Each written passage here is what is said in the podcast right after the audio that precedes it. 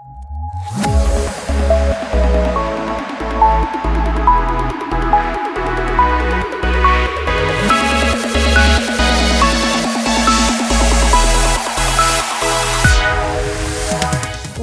to episode 68 of Monday State of Mind.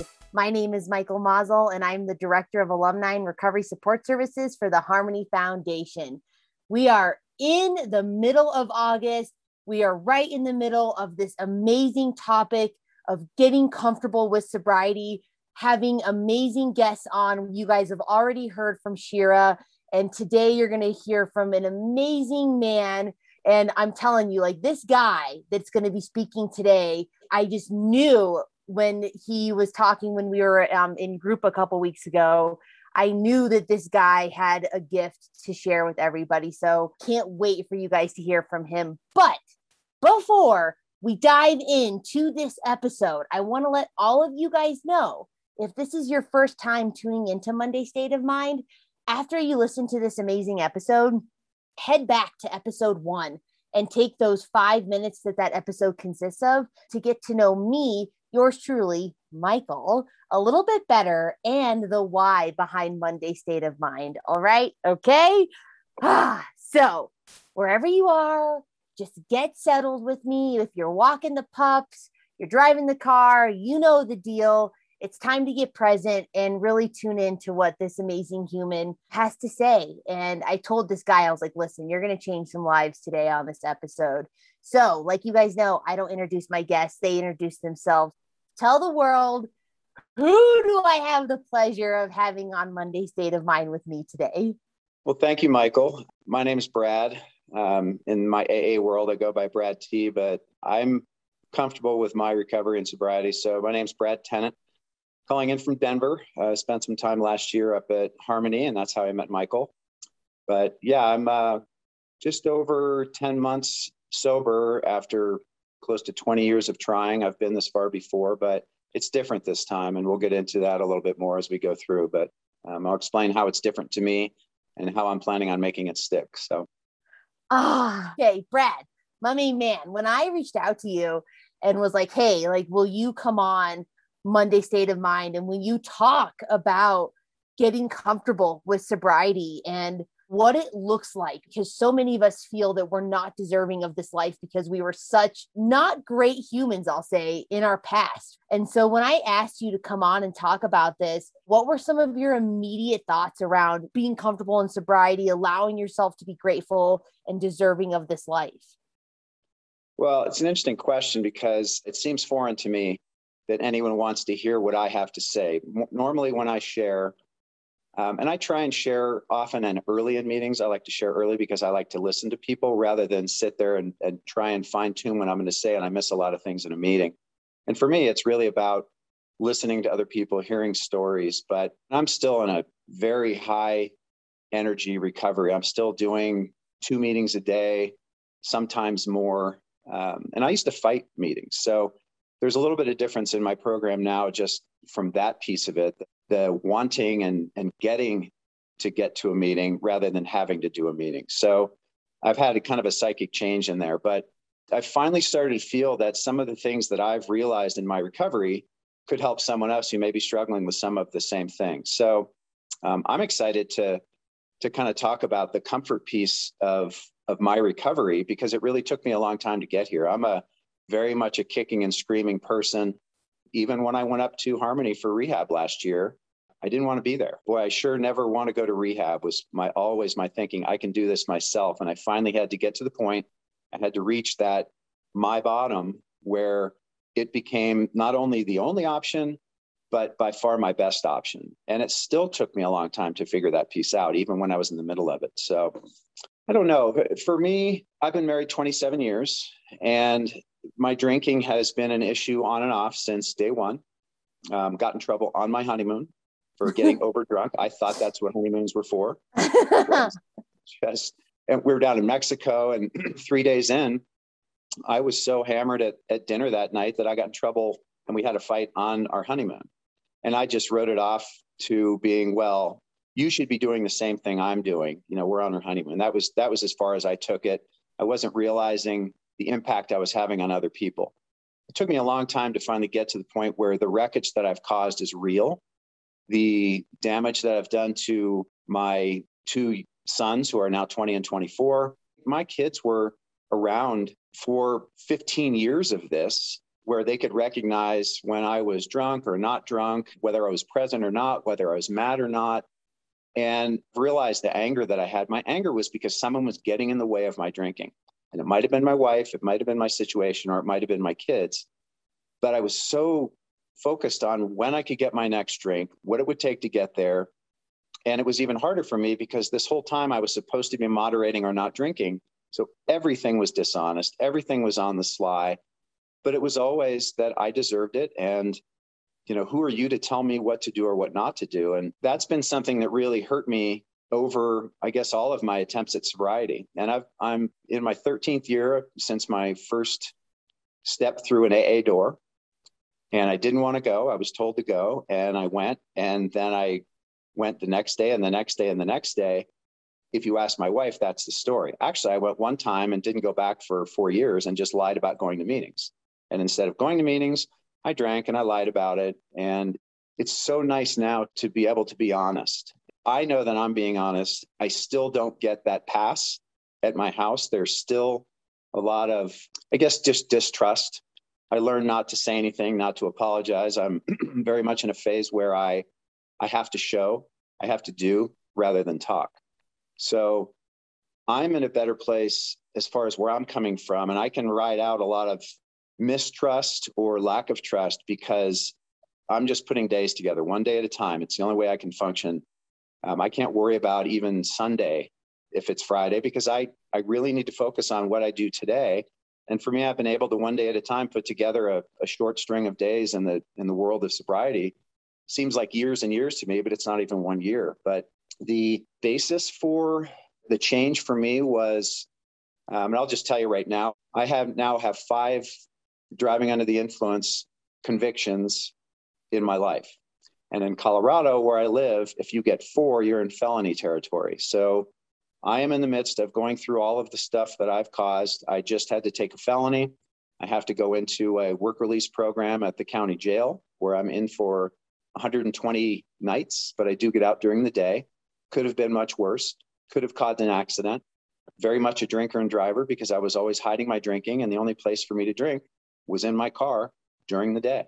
So all these things that would go through my head about leave me alone don't tell me what to do or not to do i've got this. And in the meantime my alcoholism progressed and progressed to the point where i couldn't function in the morning without drinking. And i can tell you all five liquor stores within 20 minutes of my house that open at 8 and if they opened at 802 i was honking my horn out front. So funny to look back on for me now but that was just my life.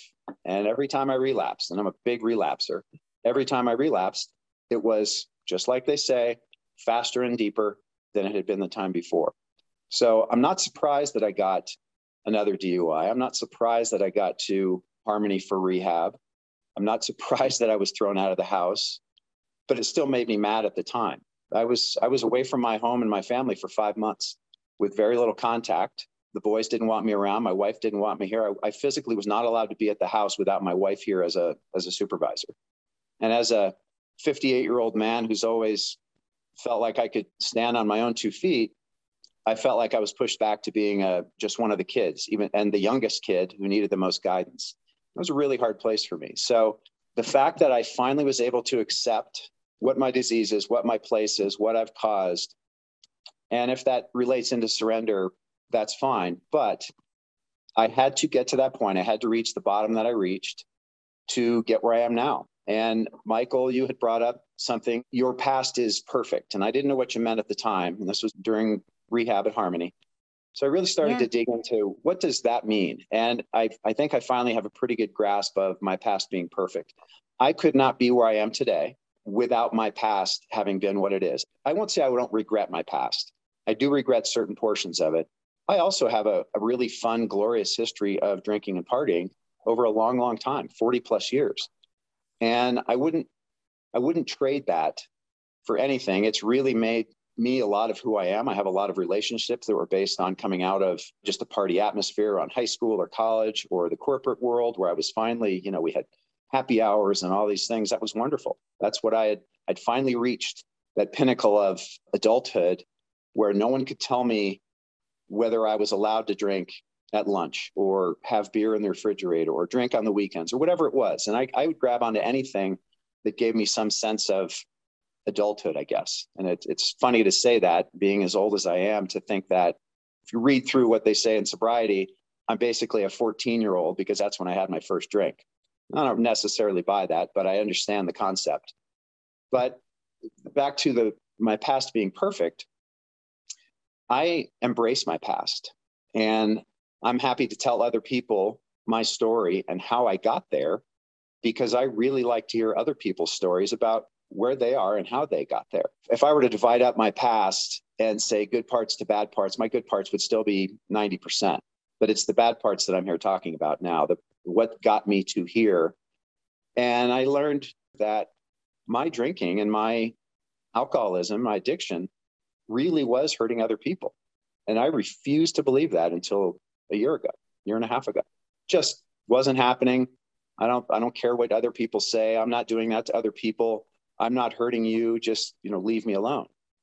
And if I want to exist in the world that I've tried so hard to create, which is my wife of, you know, almost three decades, my my two fine young sons, if I want to be part of their life, I actually have to accept what I've done. I have to accept the pain that I've caused, and I have to go through and make amends for that um, not only to myself to say that it's okay because I'm finally able to realize that and I'm not doing it anymore, but I have to acknowledge it with the other people that that I've hurt.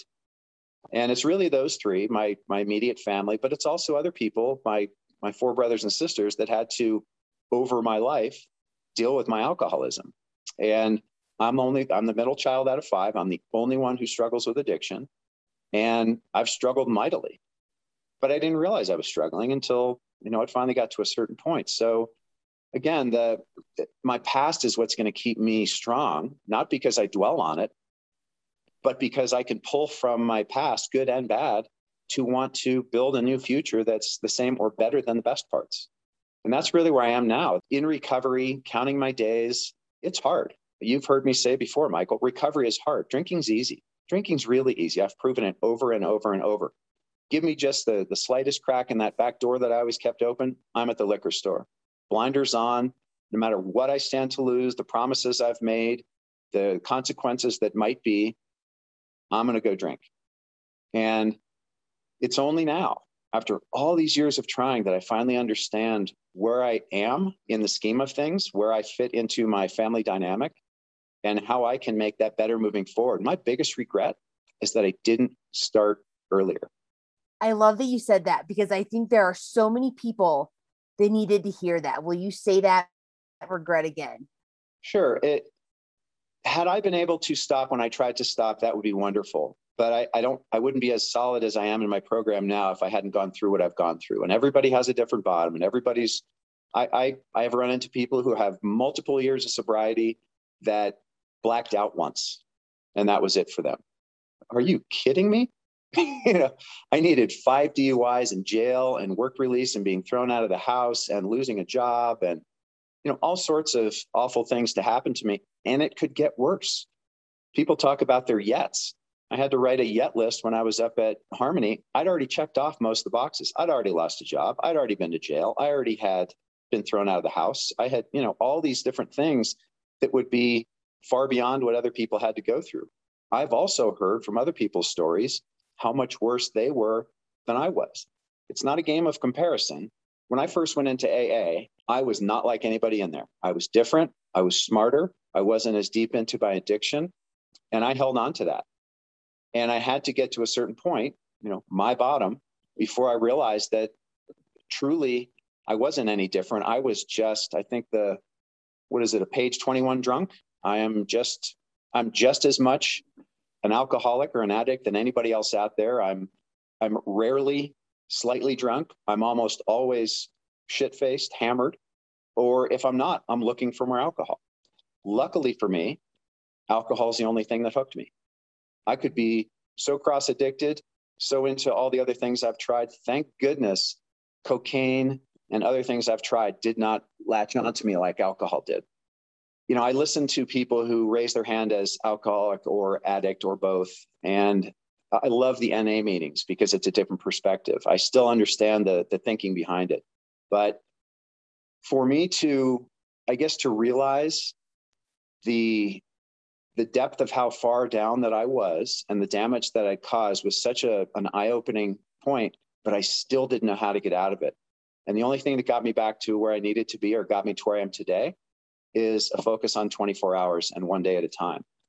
And that's what's made it seem, even though I'm just over 10 months sober, it feels like 10 years as far as the work that I've had to put in. I am such a student of recovery. I'll take any tool I can. I go to multiple meetings if I can make them. If I miss a meeting, I'll go to three the next day. I'm a firm believer in Zoom because the state took my license away from me. Thank goodness Zoom popped up at the same time because I would not have been able to get to all the recovery meetings that I need to make.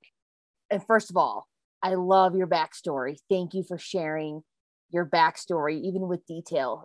For some of you that are seasoned listeners of Monday State of Mind, we don't really get many guests that are going to talk about the past. And thank you, Brad, for talking about it. And so I just want to ask like, now that you are completely immersed in your recovery, a student to the rooms, student to pick up tools, what was that moment for you that you were able to be grateful I, and i say grateful a lot but really like to be grateful for your recovery and to feel deserving of your sobriety? Very interesting question because I, first of all i was never going to go to rehab. It was not going to be part of my story not part of my anything. And i was not suicidal but certainly ready to go live in a cave. I was so far down. And my family jumped in and helped me find a rehab facility that Harmony, which also had a medical background to it. So I got that piece of the puzzle. And the, one of the best things that happened to me at, at Harmony was understanding the science behind addiction. Because I don't believe that AA does a very good job of talking about that. Under the Influence was a life changing book for me. It gave me some background onto why I was doing what I was doing. But I was there 28 days. I came home completely fixed and 10 days later drank again. And nine days after that was back at Harmony for another two week stint. That was the turning point for me was that when I got back up to Harmony and I was baffled. There's a part in the AA book that, that talks about alcohol being cunning, baffling, and powerful. One of those things in AA that I'd always rolled my eyes about. And here I was, baffled, powerless because of the cunning nature of alcohol and my addiction. And I didn't know what to do. And before that, I always knew I was in trouble. I knew how I got there. I still had one foot on the platform, one foot on the train. Someday I'll be able to. And I wasn't in acceptance of the fact that, no, you can't drink anymore. You know, that that's it for you. Unless you choose to go live in that cave again, you can throw away everything you've worked for and be right back there and have at it. Live in your car, drink all the alcohol you want. But that's not what I wanted and it was going to be a long fight and i knew it. But that was the turning point for me was when i went back up there in a very much a different mindset. Now i was asking the same question of myself that my wife had asked of me. How in the face of everything you've promised and everything to lose could you do this again? And my answer was i don't know. And it truly was i don't know. I don't know how i would do that. I, I can't understand i can't explain to you how with everything to lose i would still find a way to make alcohol the right thing to do and I would sneak and lie and jump every time the phone rang, but that was okay as long as I got my drinks. I was either drinking or looking for my next one. I think I even heard you say, Michael, that if they tested you for years, you would have been sitting at that somewhat drunk level. I think I remember you saying that in, in one of the meetings. And I, I know I existed with a BAC probably beyond um, state level for driving for years. Now, truly, my last four months were the worst. It was during COVID. I'd had a really bad year, blah, blah, blah, just excuses. I, it was just one more phase of my alcoholism that got me to where I am. And COVID helped with my progression. But, you know, all the consequences I, I faced this time, I'd already faced before. I'd already lost my license. I'd already been thrown out and had to live at my sister's house. Thank goodness she took me in. But I, for whatever reason, I finally got that I couldn't control what I was doing. And I understood that I had to ask for help. And that's what, not my first time at Harmony, even though I was talking the talk I wasn't walking the walk. So through all the the tools that that Harmony gave me and the recommitment program that I went back to, the two week program where you really focus on relapsing and what is it going to make it different this time, that was the turning point for me. As odd as it seems, that 24 hour mantra that I say now, one of the counselors up at Harmony put it in a way that finally made sense to me. That yesterday's failure didn't guarantee today's failure, and yesterday's win certainly didn't guarantee today's win. And so I had to focus on the time I got up till the time I went to bed, and that's how I got to count a day. And I could do that. I could focus on today, tonight, but I couldn't focus on, geez, that's great. I didn't drink today, but Friday we're doing that, whatever it is. And I, I hope I can make it through that day. I don't go there anymore. But I am very much a student of, of recovery. In fact, I've been warned numerous times that I'm overdoing it, that they've seen people crash and burn doing what I'm doing. So good for me to hear that and I didn't crash and burn, but I was doing three meetings a day, living in sober living, going to IOP, you know, all these different things, didn't have a car, trying to fight to get to work. And it was really hard, but I knew then that it was worth it if I wanted what I wanted. And what I wanted was my family and the ability to make new memories. And it almost brings me to tears to think about all the time that I wasted between now at 59 years old and let's say 39 years old. I know I couldn't have done this at 39 years old. I wish I could say that I that I could and that I would have been fine, but that's not the case. I know from looking at my past that I had to go through certain things. I sure sure hope this was my bottom. I'm going to make it be my bottom. I've also been through this enough times to never say never. So I go one day at a time and I talk to people. I meet with my sponsor. I'm on step nine in the, the AA steps. I'm, I'm doing amends. I haven't done any yet, but I'm prepared. In fact, I have to do my my wife and two sons here in the next couple of weeks before my one son goes back east to work at Cornell. So I've now I have a time frame, but what I also have done is built the expectation. They know where I am in the steps. Now I have to do these this piece. This is going to be a huge, huge piece of my recovery because now I get to move past step nine and go to 10, 11, 12, and then I get to sponsor people. So I would never have said that a year ago get to sponsor people. That sounded like a sentence to me. I was a back corner, back row AA attendee for years and years. Now, as I mentioned before, I share early and often because I want to hear what people say. I've been to enough meetings and I know enough about it that I am like almost everybody else in the room. I do want to hear what people say. And not everybody's share hits me, but I take away something good from every single meeting, whether it's a, an AA meeting or an interaction with someone who's in recovery, or especially an interaction with someone who knows me that's not in recovery and is not an alcoholic or an addict and still will drink while asking me about my recovery. but there's a lot of people out there like that. I can very comfortably talk about my past, talk about where I am, it doesn't bother me anymore. In fact, I wear my program on my sleeve. Anybody wants to talk to me about it, I'll talk to you about it. I do not go out and seek people out at this point, but I will be raising my hand soon to help people and be a sponsor. I just need to get through the steps first. That's the promise I made to my sponsor four and a half years ago when he took me on. Brad, Brad Tennant, this episode has been raw and it's been real. And I wish that there, and I hope I hope it's not a wish. I hope that any of you that are listening to this that are in recovery or that are seeking recovery, that you can get to the place where Brad is to be like, this is what it is. My past is my past. This is where I'm at, and this is what I have to offer. And that's where I think you just speaking about this, about your past for the last 30 minutes, Brad, it's like, yep, that's the comfortability that you have in your sobriety. That's the gratitude that you have to be able to sit here with me and be so open. And it's incredible, Brad. And I just want to say thank you for your openness and for choosing to let people know the realness, because there's a lot of realness that people don't like to share. And I'm like, hot damn, you're sharing it. well, thanks for saying that, Michael. I will say one thing in parting. Um, and this is something I think and say all the time drinking is easy, using is easy, recovery is very hard. I still have, no, I, I do believe that some of my choice was stripped away by by my addiction, but there was still a lot of choice in it. I drove myself to the store. Hell, I walked to the store. to get alcohol, rode my bike, whatever it took, whatever it took, I was going to do it. But I can still choose to go out and, and do that again. So the, the choice for me is do I choose to go after the life that I want or do I choose the easy way and go back to drinking? I could throw my sobriety away today. I could be at the liquor store in 20 minutes and be right back where I was before and throw away everything I've got. I'm choosing not to do that. I'm choosing to move forward, build new memories, repair the relationships I've had, and try and get back the level of comfort, not looking over my shoulder, not regretting my past, but not reliving it. So for me to be able to do the hard thing, I've heard it said, choose your heart. This is my heart. My heart is is trying to do everything I can, everything I can to be sober and get one more day. And again, it's a 24 hour program for me. And I have so many different AA chips from all these different years that I, I could probably start my own chip box. But I carry one chip. I carry my 24 hour chip, my desire chip that I got 12 and a half years ago, the first time I walked into an AA meeting.